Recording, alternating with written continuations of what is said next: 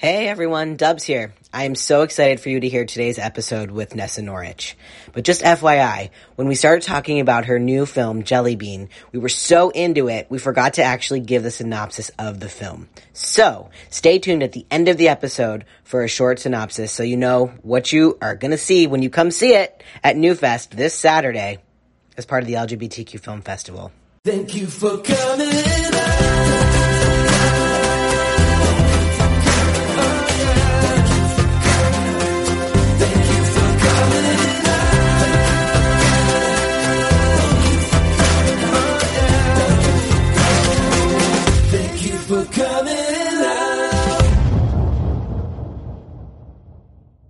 Thank you for coming out. Welcome. My name is Dubs Weinblatt. My pronouns are they, them, theirs, and I'm so excited to be here. In 2015, I founded the Queer Improv Show. Thank you for coming out, or TYFCO as we call it, and it is now one of the longest running queer improv shows in New York City. During the show, our storytellers share their coming out stories, and then our improvisers bring them to life. Our podcast is a little different. We still have the storytellers share their stories, but instead of folks improvising, we talk about them. And I'm so excited about my guest here with me today. Nessa Norwich, she, her pronouns, is a writer, director, and actor who creates works of comedy and social critique for film and theater. She is the recipient of the 2022 NYC Women's Fund for Media for her latest project, Jelly Bean, which has so far screened at Oslo Fusion, Hudson Valley Film Festival, and Rhode Island International Film Festival, where Nessa was recognized with the award for Best Actress. You might recognize her from the HBO show High Maintenance, for which she both acted and produced a rave. She is a proud alum of Jacques Lecoq, Barnard College, the New York Neo Futurists, Emerge NYC, and Film Shop. Jelly Bean's upcoming screenings are October 15th as part of Newfest, NYC's largest LGBTQ plus film festival, and then early November as part of the Bushwick Film Festival. Mm-hmm. Nessa, welcome. Thank you. So happy to be here. I'm so happy that you're here. How are you doing? I'm doing well. I just am coming off of a um, nourishing Yom Kippur. Yeah, nice. Yeah. Same. Great. any any key takeaways from your nourishing time? Oh my gosh, yeah. Um, a lot of what came up this Yom Kippur was around sitting with uncomfortable feelings, sitting with grief, sitting with pain, and just practicing that, like um, taking opportunities in life on the daily to practice that.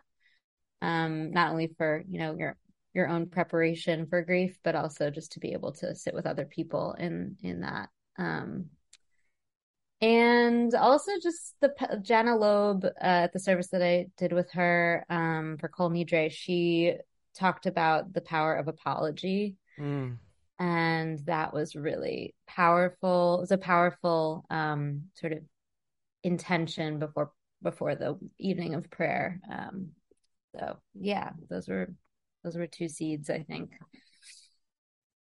Yeah. nice.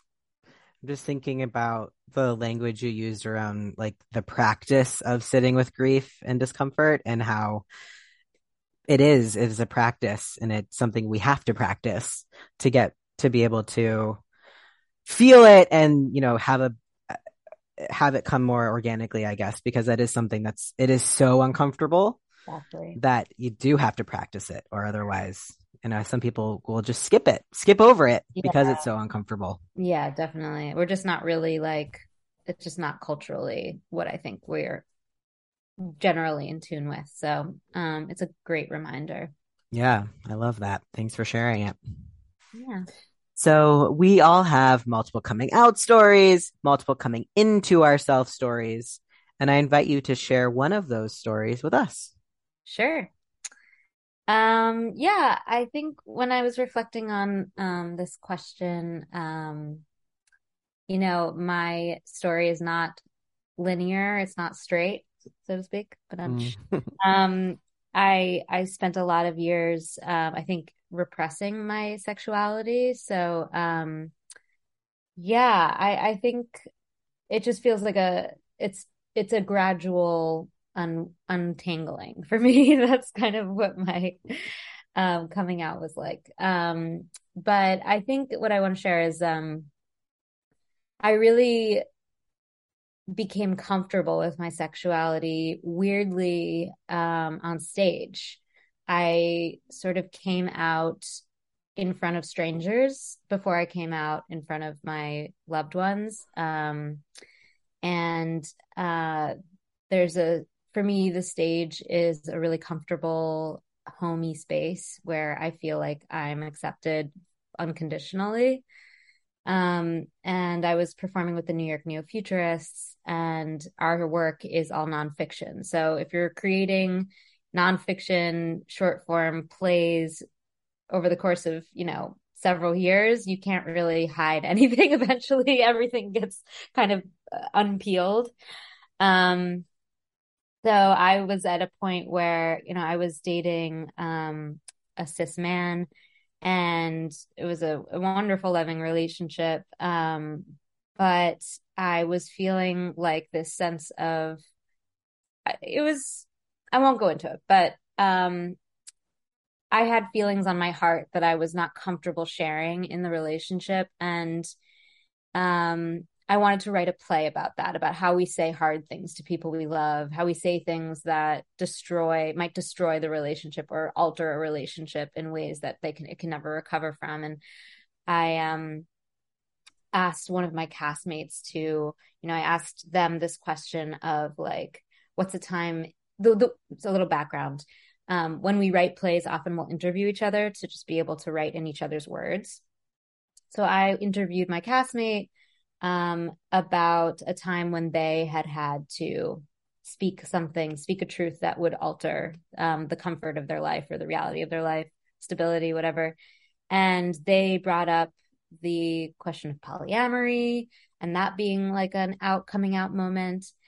And um, somehow in the play, I end up writing in like a moment where we kiss. I don't even honestly remember why I wrote this moment or how it came about or if I was like had a crush on this person. I'm like, I, I don't exactly remember the motivation, but um there was also the added like you know dramatic effect of like two two members of our cast kissing on stage like i knew that that would get a big reaction from the audience um but that kiss really sparked a very undeniable connection um between me and this person who is assigned female at birth and um yeah, I could no longer, it was like I could no longer deny a part of myself that is so clearly real and true and present. Um, and, you know, that play gets repeated dozens of times because we play it for weeks and it was a crowd favorite, so it didn't get cut. But, um, um, yeah, that was sort of like, I literally, like, that kiss was that public kiss was just like simultaneously um, a moment of coming out um, for me. Thank you. Thank you for sharing. Yeah. Is that good? Yes, of course it is. I'm just I'm I'm I'm taking in sorry, my silence is is nothing but me processing what you shared. Um I wanna I wanna like backtrack a little bit and ask you a couple questions about what it is about being on stage. You use the words like comfortable and it's a homey space and feeling accepted um, unconditionally. And so I'm wondering, um, like, at what age did you learn that that was true? That that was a space for you where you felt that way, and what what about being on stage makes it feel that way? I've all I I won't say I've always thought, but um okay i've been doing i've been performing on stage since i was um nine or something. Um it's always just been a natural um comfortable thing for me.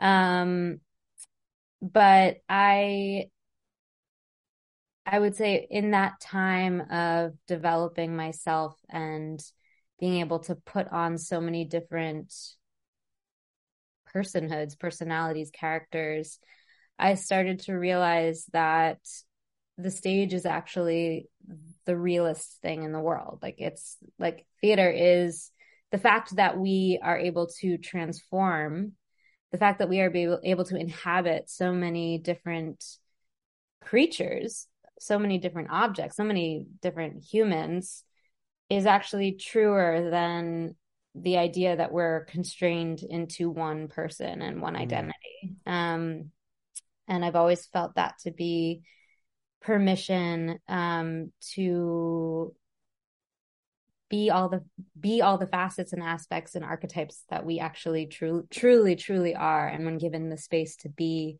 those those um to be that fluid we're actually um being our true i don't know um what's the right word um I guess fluid selves. I mean, I, I just always felt that my identity was not fixed. I remember being very young and being like, wait, like I, there's no way. I think honestly being in middle school and being like, I know I'm more than a little Jewish white girl from New Jersey. Like I can be so many more things than this. And the stage was where I could like be all those things, truly, very truly. Um, and I think people often think like think performance means like artifice or performance means something untrue, but to me it's like the absolute opposite. Performance is um, unmasking. Performance is um, letting something very internal come out. Um, yeah.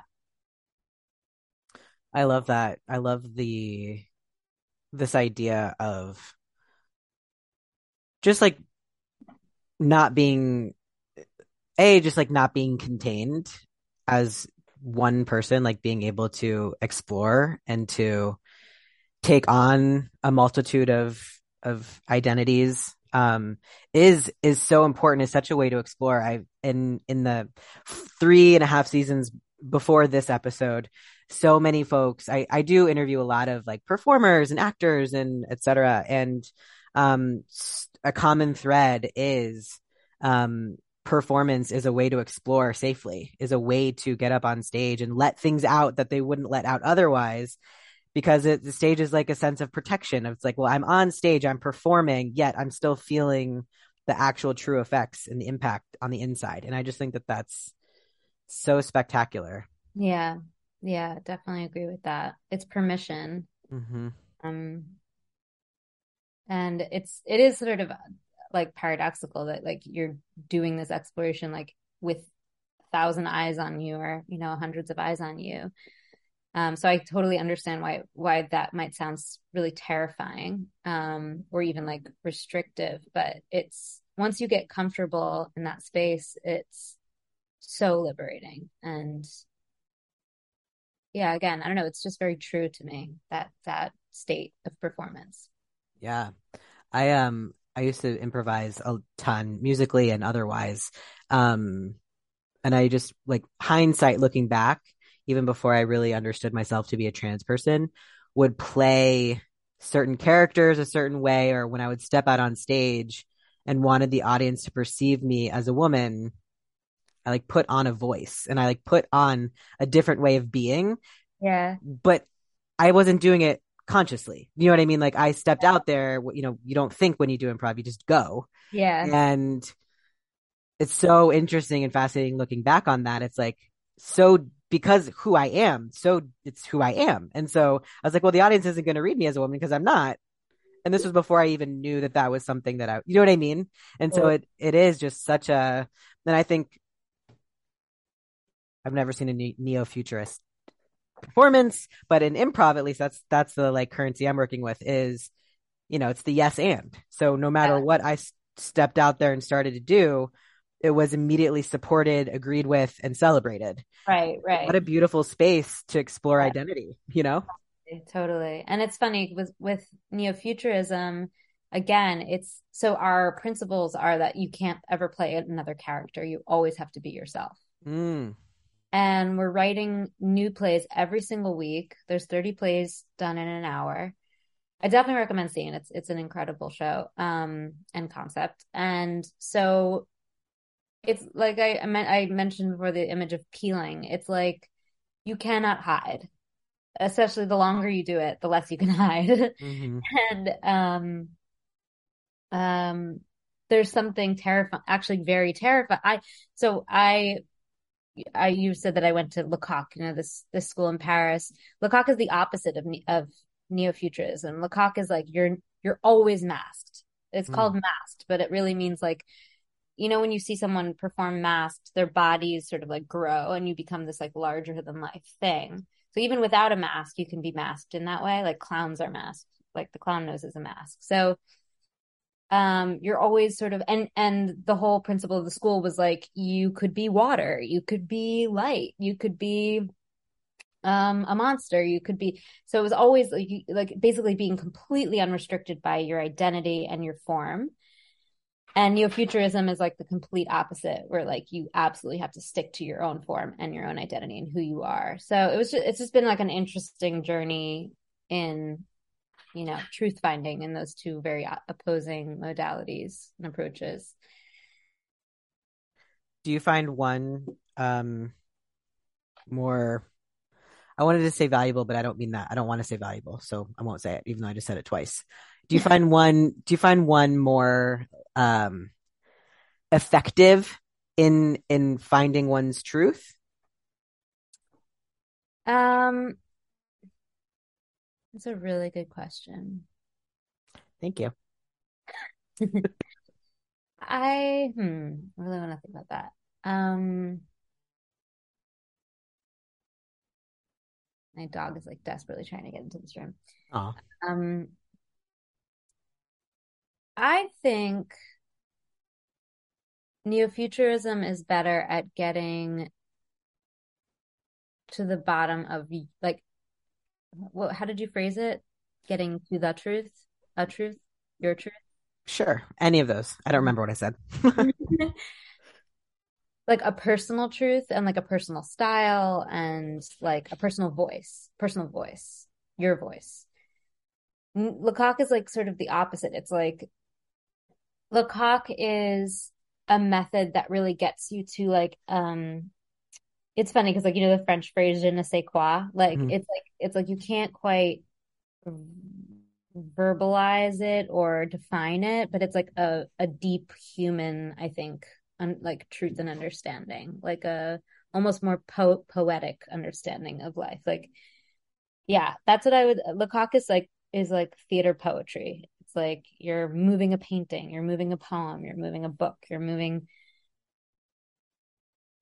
um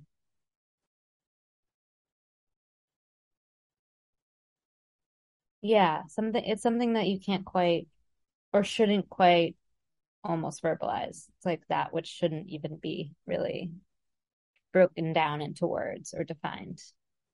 It's like a, a sensation like a knowing a feeling. Hmm. more. Because i mean in that work you're not even allowed to talk on stage for the first entire first year of the school. So it's all physical So yeah, so as someone who has no experience really with either forms of performance, what I what I'm taking away, even though you literally just said it's not something that can be defined, but I'm feel like I want to try. I'm just like just like the main like I feel like the the like the, like the thesis of either, which is like one the neo-futurism and and obviously please correct me if this is not accurate, but neo-futurism is more like you have to be there in your full self because you are playing yourself. And so there's not, there's perhaps less room to explore safely in the sense of because you have to face truths that maybe you didn't want to or you weren't ready to, but they, they're bubbling up. I'm now I'm just like digressing. Where on the other hand, like like Jacques Lecoq is like excellent excellent Thank you. Um, like because you're masked, maybe it's like safer to explore because you're exploring through being water. So there's like a different way of accessing, like you said, that inner, like knowing that inner self yeah without having to like say it. Totally. I mean, the thing with Lecoq is like your ego is supposed to be completely in like not present. So it's like I'm not like the audience wouldn't even how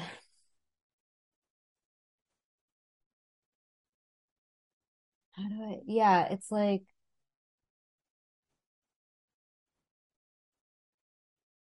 I don't want to like generalize because it can be so many things, you know, but just the basis of the pedagogy is like that which is beyond words. hmm So if you think about that in terms of like your your being, like what aspects of me are beyond words versus like a script that you're writing where you are you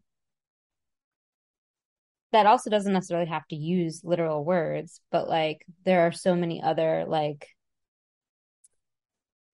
um i guess like language is used for one thing you know like verbal language is used for one thing or like structure or storytelling like that's in one boat. And then there's like essence and feeling and metaphor and rhythm and like there's also an intense listening. You're not supposed to like you're supposed to be very connected to the ensemble. It's not like a one man show here. We're talking about we're talking about like how a group of people creates a cloud or creates a world essentially. Um yeah. Pretty different. It's in, it's just I just find it fascinating. It's like so many different modalities to get to a truth, yeah. And each are powerful in their own way. Mhm. Um, like how do we apply that to other aspects of like everything? I'm just thinking of like how to get people to understand the importance of climate crisis and all the anti-trans and LGBTQ. Like how do we get people to understand these truths? It's like because they and there are di- all these different modalities to get us there, but how do we find the ones that are going to work for each person? Mm-hmm. Yeah.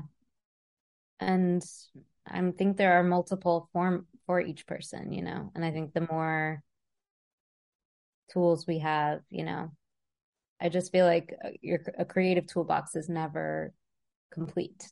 Like it's always growing. So it's just adding more paints to your palette, you know?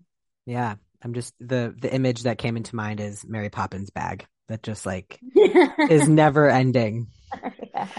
Um, I wanna I wanna like rewind back even further and have a question about a phrase you said, which was you spent a lot of years repressing your sexuality, Mhm. and um, in many conversations that I have, that is in most that is a common thread. That is what how most people, even if they don't explicitly say it in that way, that's what's going on. Yeah. Um, and I'm curious if you can, um, like, you know, like paint a picture, give us a stage, you know, just something of like, what was it for you specifically that told you this is something I need to repress? Mm. I mean, you know, it's like such a subconscious, it's such a subconscious thing that like I think it's guesswork in a sense. Um, like I have theories. Um, I mean, the theory that feels most true to me might feel like the most outlandish to other people. Um, but you know, I come from a family of Holocaust survivors, and I do think that as children, we survival adaptations are very innate. And I think that I had some kind of fear of standing out and a deep need to belong, like a very acute and the most important thing to me was to belong throughout my youth. Um, and I, you know, I'm an actress and I'm very good at, um, very fluid and I'm very good at fitting in. I'm very good at, at adapting to my environment.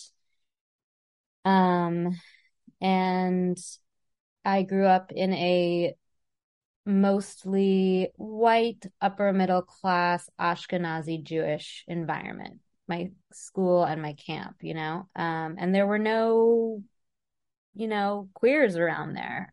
You know, I, I even just thinking back to that time, I don't know anyone who has come out since, like really from that time. Um, it wasn't it's not even like it wasn't cool it wasn't there you know? And i know that's not an uncommon experience for for people of our generation um but what's strange about it and mysterious to me about it is that um so my parents on christmas used to take us to this place called klez camp which is like a place where like yiddishkeit jews um go on christmas. And it's like a secular pretty secular environment. Um it's really like yiddish culture like workshops and you know all kinds of stuff. And it was such a queer space. It was such a queer space. And i remember viscerally like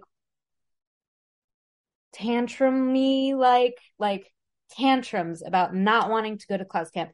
do not speak yiddish to me. Like don't speak yiddish to me. Like really scream i have a memory like screaming at my dad like don't speak yiddish! And like really didn't like these spaces. Found them very strange and like um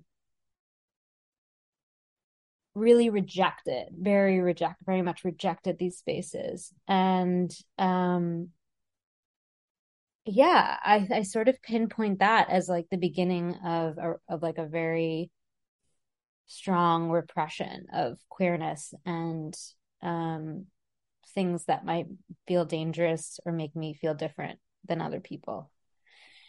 Um yeah. Um, that that doesn't seem to me like outlandish at all. That makes a lot of sense. I'm I'm curious, like, what about the space felt queer to you, and like how as a as a kiddo did you uh, even if you didn't know the word like this is a queer space, but you like got the you know like whatever it might be your experience is or how you want to define it. What made it queer, and then is it you associated Yiddish with that space? Is that why you were like, don't speak Yiddish to me? I asked you two I questions. think Sorry. it was I think it was as conscious as like this is a queer space and queer is Yiddish and don't speak Mm, Yiddish. It's mhm. like all these things were one ident were one cultural bubble hmm cloud. Um, what felt queer about it?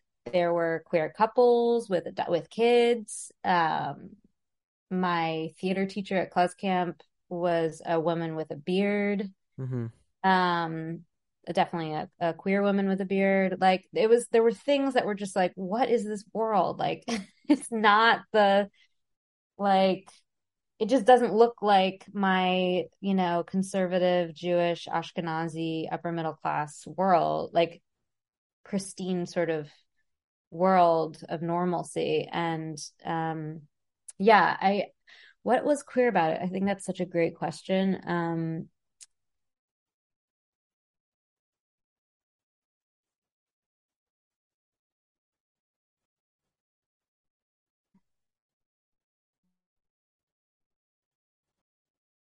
I mean everything. everything about it was queer. hmm Everything about it was queer. Yeah. And you went back with your family multiple years. Yeah, So, we so, so it wasn't like you went one year and your parents were like, "What is this?" and never took you back. They were like, "What is this?" and took you back. No, it wasn't what is this? My parents were like very much like in that world. Like it was it wasn't what is this? It was their world. they yeah like, they're like, no, you're going here and we're going here and this is us. This is who we are. That's so it's so fascinating to me because it's like how do I even articulate this? Like you did like so the way that you described where you grew up is exactly where I grew up. This like white upper middle class, like Ashkenazi Jewish. Like we back in the day we had Jewish holidays off. Like that, you know, in the early 2000s in the 90s we had Jewish holidays off. That was like unheard of. Um in Ohio nonetheless. Um Was it a Jewish day school? no, public school. Uh, Um, and like, but there were no, there was no like camp, right? There was there for me, there was no like outlet or no sense of another world, right? There's there was no sense of like there's something other than where I'm growing up and what I see. And so it's fascinating to me to hear that you did have this space and it was like it it it, it um I don't even know which what is fascinating. It's just like, but you, I guess let me back up and rejected it, even though it was like present for me. well, I totally can understand why you rejected it because it's and this comes up a lot in conversations too, which is like when you when it's almost like this like tension of like there's no visibility, there was no representation. Like you you even said that like in this like pristine, I think is even the word you use of like the space where they're like it's like and then there's this like Klez camp um where we say where I guess because I have I have said this too many many times where like there was no representation. There was no visibility into queerness. Right. and then in the same breath I'll say but my ballet teacher was gay and the camp director was gay. And it's Right. like well why is there a disconnect? And it like why and then once I knew that those were and like my family wasn't mean to those people. Like they, they embraced them loved them. Um so it's just it's just fascinating. I don't even have like anything more concrete to say there it's just fascinating that how we can have those like dueling truths those like at the same time of like there was nothing and there was this thing and it scared the shit out of me. Yeah, I mean, if I had come out as queer to my parents at any age, it wouldn't have been an issue. I, it's not like I had a hostile environment, you know, like, um, I just, that's why I think I pinpoint it on this ancestral trauma and Mhm. because it feels like it was just, it's so programmed into who I was for, for over 20 years of my life. And I wasn't picked on, you know, like I I don't have any bullying trauma from my youth. Like I really was just like good at being like sort of making sure I was sort of like at the top of the food chain at all times. I was good at that. And I actually think it was a huge disservice to my myself, actually. Like I, I didn't give myself room to it's not that I wasn't who I really was, because again, I had theater. I was always the clown. I was always being a weirdo. Like I was a weirdo. I was a queerdo for my whole life. Um, but I think in a way that was, I did use it as a mask a little bit. Um, and, um, you were talking, and maybe this is a good segue, but, um, you were, you asked about the keyring moment and, Mhm. you know, when I was thinking, reflecting on that, it's, I can't,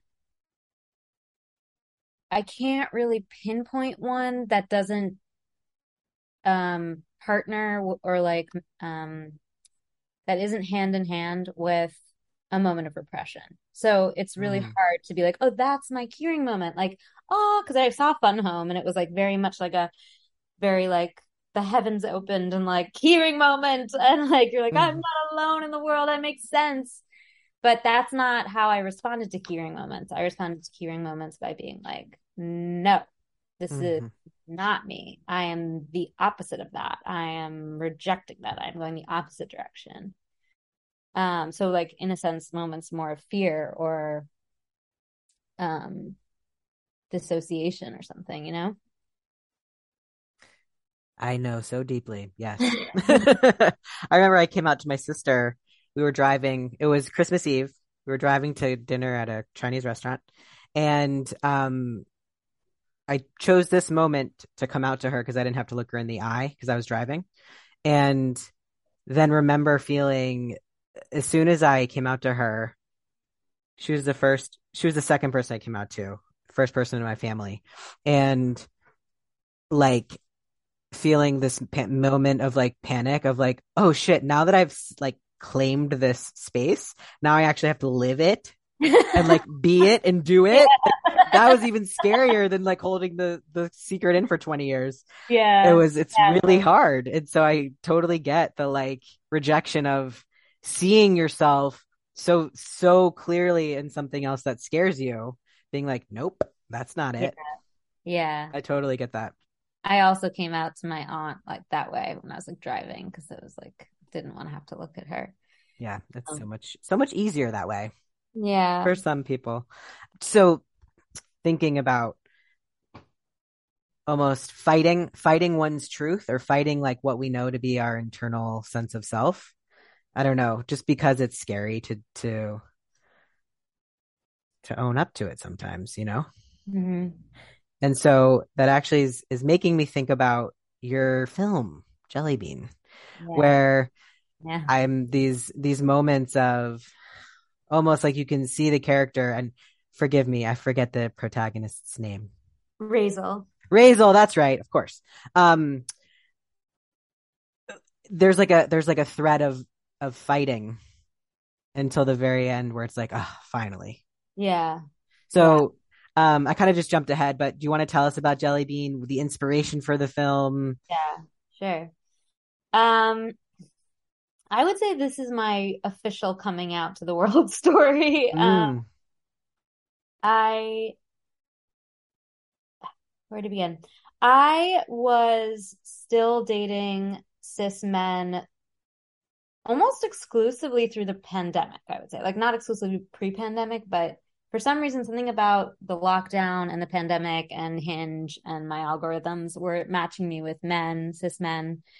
Um, and I was very lonely, as we all were, most of us. And I was also living with my my two best friends who had just gotten married and were newlyweds and had fallen and, and were very much in love. So like, you know, you're locked in with like two people, lovebirds, and you're just like have no outlet.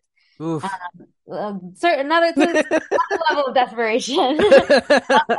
no regrets. So happy we did it. You know, but um, it was hard, and um, so you know, and also full disclosure, you know, we didn't really want to. We weren't. We were kind of like no no seeing anyone else policy because this was like when it was really dark. Um, and the only kind of like except uh the only um exception was like dates for me like that was the only exception like Hmm. they were like Nessa needs to get laid like if she needs to go out on dates like we can make an uh, you know um an exception for that so I was like going on these dates with cis men and I was just like blown away by the discrepancy in our consciousness. like, I was literally kind of just like, really? Like, this is what it's like? I like, we're not even on this, and I'm, I'm not, I'm not, this is not to generalize or say all cis men, like, you know, are this way, but it was the, the men that I was going out with. And it was just like a really good mirror and reminder and reflection of, um, what what people who date I'd say okay, let's just I'm just going to speak from me. Cis women who date cis men have to deal with. Um and like what we have to accept and what has to be what's normalized.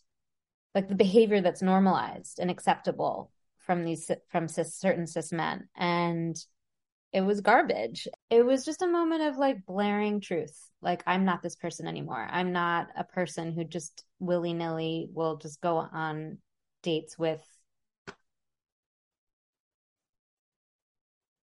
dickheads. I was so mad about it that I decided to write kind of like a revenge comedy. Um, I wanted to laugh about it. It was funny how bad it was. These dates, I mean, in Jelly Bean, um, Razel goes on a date, and that date, I didn't make a single thing of that date up. It's Mm. all a mashup verbatim of dates that I've had. And people see it and they're like, that wouldn't really happen. It's a little unbelievable. And I'm like, that isn't even the whole thing. And it's true. And it happened. And um I think for me, I needed to write um I needed to write about the difference between queer intimacy and straight intimacy. And for me, the difference is that in queer intimacy, there is like an understood space of, um, what's the word? Singularity of like nuance. Like there's, it's not, it's non-binary. It's, there are so many understood power um dynamics that are in play there's so many understood um there's such an awareness of um all of the components of someone's I- identity, like from gender to um comfortability with different kinds of intimacy to how we speak about sex, how we speak before sex, how we speak after sex. Um, there are just so many more. There was just such a more. There's such a for me a more complex vocabulary around intimacy in queer space that is inclusive, and my experience dating cis men for you know 20 years showed me the opposite. Like there were all of these scripts that were so uninclusive, like so prescriptive and flat and black and white and binary. And I just wanted to write a, I wanted to write a, a, a light, funny, um, story about a woman realizing the difference between these two forms of intimacy. Um, and at play there is obviously the world that we live in of, you know, online dating and how hard it can be to really like, to even like encapsulate what you're looking for on those apps because it's almost like relates to what we were talking earlier about like Jacques Lecoq. Like some things are not some things are better not put into language you know in the in the offset mm-hmm. it's helpful to name what you want for sure but we miss obviously we miss a very um you know we miss the chemical you know the chemical attraction that happens you know in a spontaneous meeting and the pandemic obviously like really took that possibility away from us. So um I was craving, you know, that spontaneity. So I wrote I wrote a, I wrote about it. Yeah. Well, I loved it. And I I loved the like so long-winded. No, that was great. That was exactly the right amount of wind. um so I just I love watching Razel come alive and I love the like you can just see the internal like struggle, tension of like what Razel thinks she should be doing versus like what is probably going to be turn out better for Razel. Um, yeah. and but I also noticed some Yiddish in there, so it yeah. sounds like maybe you've healed with that. totally. I mean, definitely healed with that. Also, like just beyond like a new deep appreciation for um honestly, like for me, a big part of how do I put this?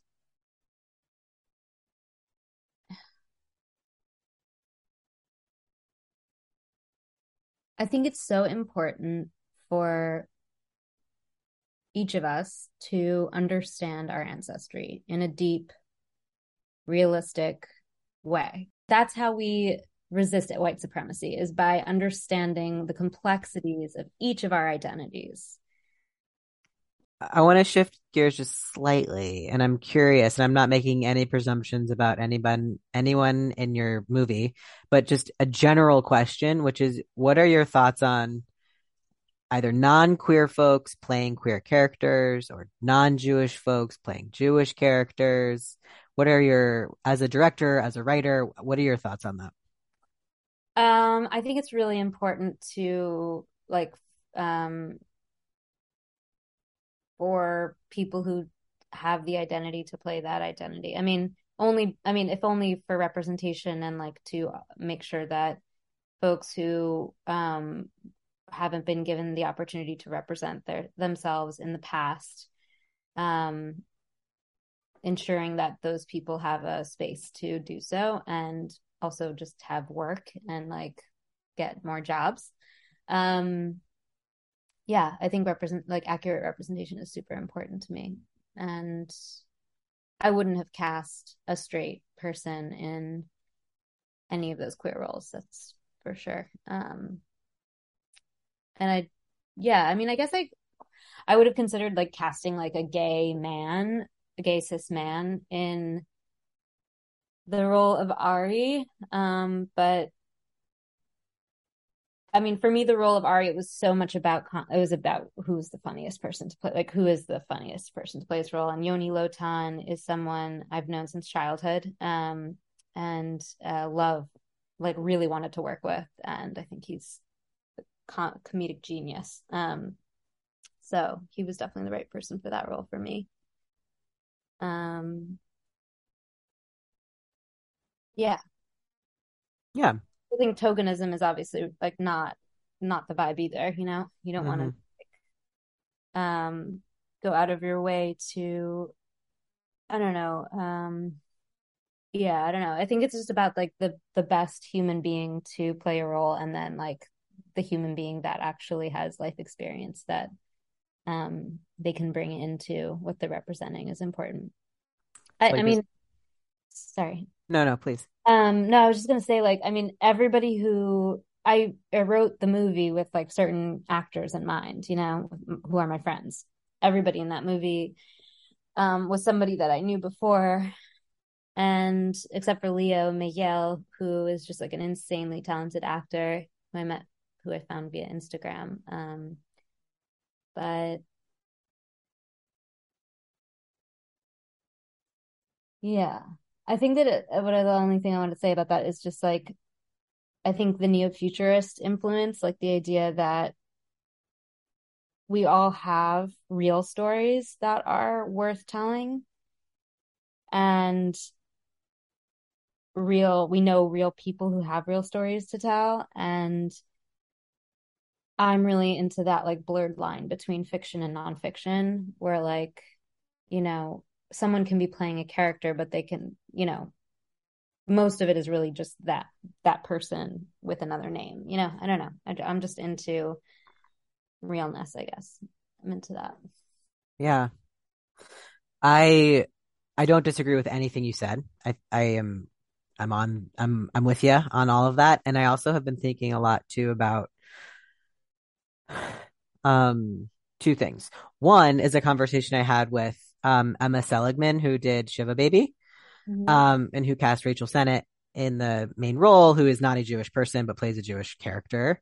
Mhm. Um also is not a queer person as far as as far as at the time you know i don't want to again make any kind of assumptions about people's sexuality but that was part of the conversation was she's not queer she's not jewish but she's playing both of these roles Yeah. and it was interesting to me back emma's response which was um not only am i a writer and a director but i'm also an employer and i can't discriminate against someone and i can't not hire them because of their sexual orientation or religion which i found to be just um fascinating, a fascinating lens, which I, I, I, you know, just to think about. And then the second thing that I have been thinking about too is this idea of, um, we talked about this earlier, using the stage as a place for exploration.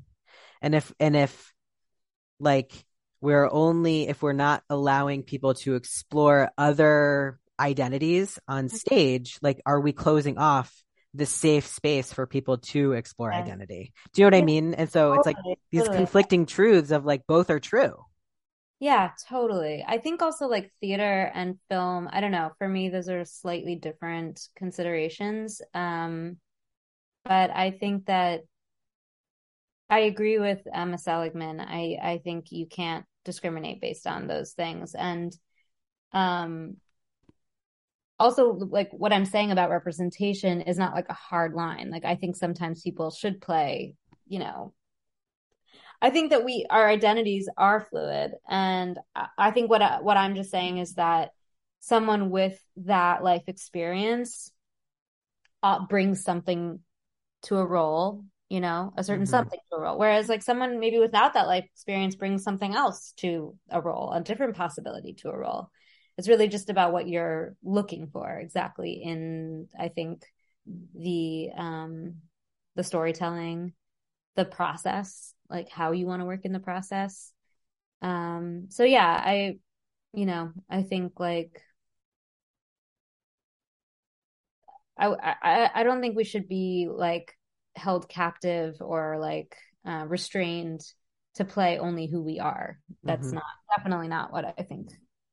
I don't think that they are opposing truths, you know? I think Mm. they're just they're just ways of informing your choices. They're ways of informing the process.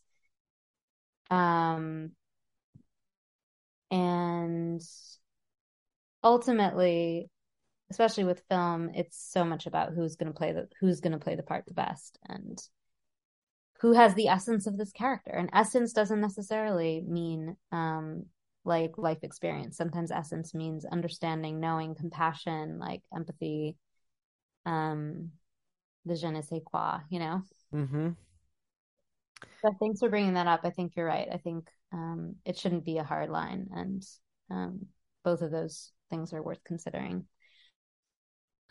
Yeah, I'm just, and I'm thinking about, I just, I think about this stuff all the time. I, I think a conversation around queer baiting, eh, like, comes into this also, this conversation around just like who gets to, who gets to, you know, be part of the conversation, who gets to do, you know what I, you know what I'm trying to say? Like, who, I don't know even what I'm trying to say, but I just, I think like, another example that comes to mind, and then we don't have to keep talking about it, but it's like when I do a lot of my diversity, equity, inclusion, justice trainings around gender equity, um, and also, and specifically in Jewish spaces, um, I bring up this idea of like cis normativity, heteronormativity, Ashkenormativity, and like when we make assumptions about people based on the way they look or the based on their name. Like if someone is Jewish, how they look, that's looking Jewish. And whatever their name is, that's a Jewish name. Yeah. Whether we like associate it, quote unquote, with like the zeitgeist of Jew, Jew Jewishness. Do you know what I mean? Yeah. Um, and so I always, I, I push people to think about that and to push themselves and to challenge themselves on assumptions that they're making. And I found myself, I saw, um, I don't know if you saw Funny Girl on Broadway. No, I didn't see it. Um, I saw it in previews with Beanie, with Jane Lynch, and Jane Lynch plays Beanie's mother. Mhm. And as far as I know, Jane Lynch is not Jewish. And it just was like, for me, I was caught in this seat of like, I'm p- challenging myself to believe that Jane Lynch is playing a Jewish character because they're saying she's Jewish. So I have to believe that however she is, that's Jewish.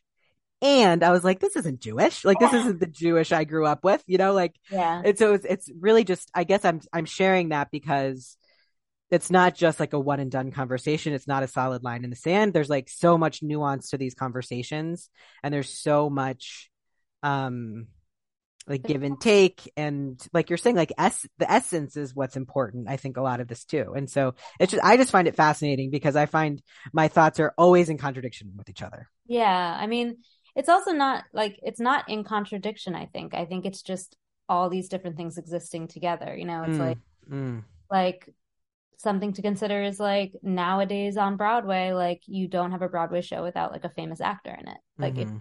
doesn't produced really. yeah.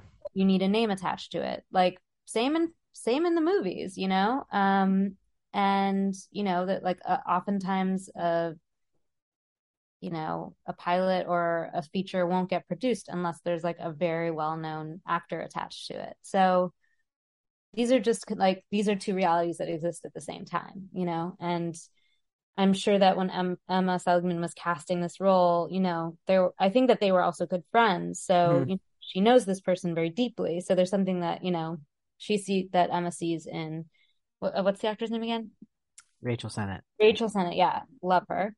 Um, um, you know, that she saw in her that, you know, it's it's such a like it's such a deeply personal process, I think, like making your film and making your producing your art, you know. So again, not a contradiction. I think just like all these all these things considered at the same time that um you just have to sort of prioritize um, based on exactly what you need in that moment in your in your career or in this the course of this artistic process. What's right for right now? What's right for right now? Um, I just want to appreciate the the the gentle yet forceful reframing of not being a contradiction, but just being in like coexisting. I think that that even just the the reframe of that helps take some of the like the negativity out of it and some of the like uh yeah the negativity out of it and just like judgment brings Yeah. more yeah. judgment thank you yeah yeah, yeah that's the word um Yeah. so thank you for that um don't want to do this have to do this bring us into our lightning round of questions um which is it's just a, What does lightning What'd you say? round mean? That that's what we're doing right now.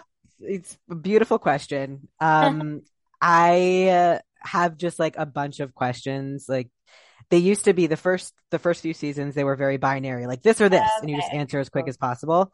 But I was told that my questions were too binary and to open them up. So they're all now open ended except one. So um, it's just meant for fun. So uh, and whatever whatever comes as quickly as possible um, is the right answer.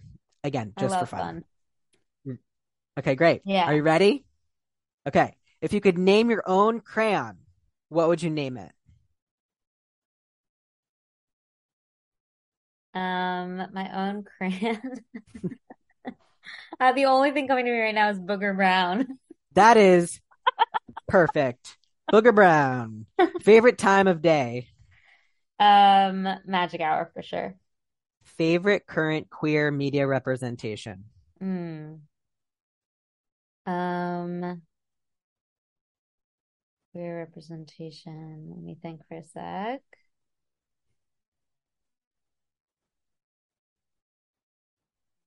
Hmm. I find lightning rounds hard. I find it hard. it's just for fun. It's just for fun. Um, wait, I'm just gonna think for a second. I'm just gonna shout out, you know, I'm gonna shout out one of my good friends because her name is the one that's popping into my head. Great. Um, Roberta Colindrez, um, actor on League of Their Own, made a big splash, and I'll just shout her out. Well, also in Fun Home. And Fun Home, yeah. Um, my friend is friends with uh Roberta and calls uh her Bert. And so I don't I've never met Bert, but I now just in my mind call Yeah, Bert Bert. So anyways, that's not my place to call call Bert Bert Bert, but okay, great. Um also didn't know Bert's pronouns, so I might have misgendered. I She don't uses know. she, her pronouns. Okay, great. Thank you. Okay, a song that makes your heart soar. Um, uh, let me think for one second.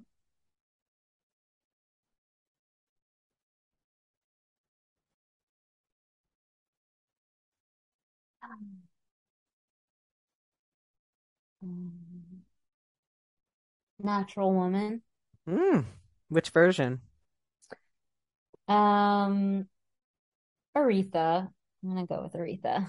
Love it. Gonna listen to it when we I'm gonna say hang up, but we're not on the phone. Um, favorite beverage. Um, my favorite beverage is a mezcal Negroni, or if we're talking non-alcoholic, um, probably like a seltzer with a splash of grapefruit. Mm, fancy.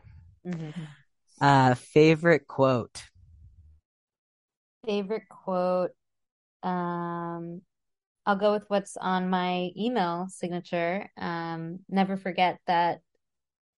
No, let me just get it right. Let me just get it right. Let me make sure. Get it right or pay the price, Yeah, I don't want to misdo this. as they say on Salute Your Shorts.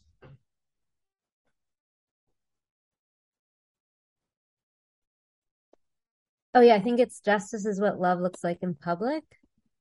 Mm, Cornel West quote. Yeah, it is. Justice is what love looks like in public. I love that. Yeah. Okay, binary time. Bagels or donuts? Bagels. Okay, exactly. Like there are no wrong answers, but there are For sure, bagels. Okay. Know, so I barely ever get to eat bagels, but Um, apparently modern bread has very good gluten-free bagels, oh shit. Yeah, and they yeah. opened one on 14th Street. Oh my God. So just FYI. Thank you so So. Nessa, before I do my official sign off, tell us how we can access Jelly Bean. When can we see it? Can we meet you in person? Can we can we celebrate you in person? What, tell us all everything. Thank you. Um, so Jelly Bean is playing at NewFest on October 15th at the um, Nighthawk Cinema in Prospect Park. Um, it's a brunch screening. Nighthawk serves serves food and, and beverages during movies. It's really fun. Um, and it's a short film block that's shared with many wonderful looking films. Um, so strongly encourage everyone to come out. I think there are still tickets on sale. And um, following that, there is a screening um, as part of the Bushwick Film Festival that I have not um, received the official date yet, but that's going to be cool. It'll be at Williamsburg Cinemas. I won't be there because I will actually be in Oaxaca with my family celebrating mm. my mother's 70th. Um, but uh, yeah, that's there. Also, um, I'm a drag performer. It's kind of the performance, live performance that I do these days. Um, and we're going to be my drag trio is going to be performing at um, the uh, three dollar bill on November eighth um, as part of like a drag king competition produced by the Cake Boys, and um, that's going to be really fun. We we have a boy band called Earls to Girls, and um, we've written an original boy band song. And it's called Where You At Girl, and it's very funny and very stupid. So, um, yeah, that's going to be really fun. I'd strongly encourage people to come out for that. Come out. Come out. it was a pun. Um, that is incredible. I didn't know you did drag. Yeah. Um, cool. And people can stream if they can't be in person at Nitehawk, they can stream it virtually. Yeah, thank you. They can stream Jelly Bean all throughout the festival, which is like a 10 day festival. So um, you just go onto their website, NewFest, I think it's newfest.com, and um, you can buy a virtual pass and um, screen it. Yeah. Amazing yeah, and reach out to me if people are interested in working together, collaborating. I'm also a creative coach, so I help people, um, you know, at any stage of their process realize their creative visions, and um, would love to chat. Amazing, Nessa. Thank you so much for being here, and thank you for coming out.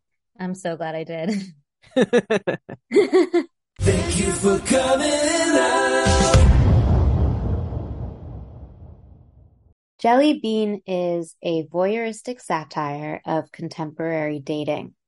The short film tells the story of Razel, a queer woman looking for romance on dating apps that she cannot hack. She doesn't know how to wield the magic of algorithms or text banter to find the perfect match. So we follow the trials and triumphs of a pivotal day in Razel's dating misadventures as she sets out to find the intimacy that she craves.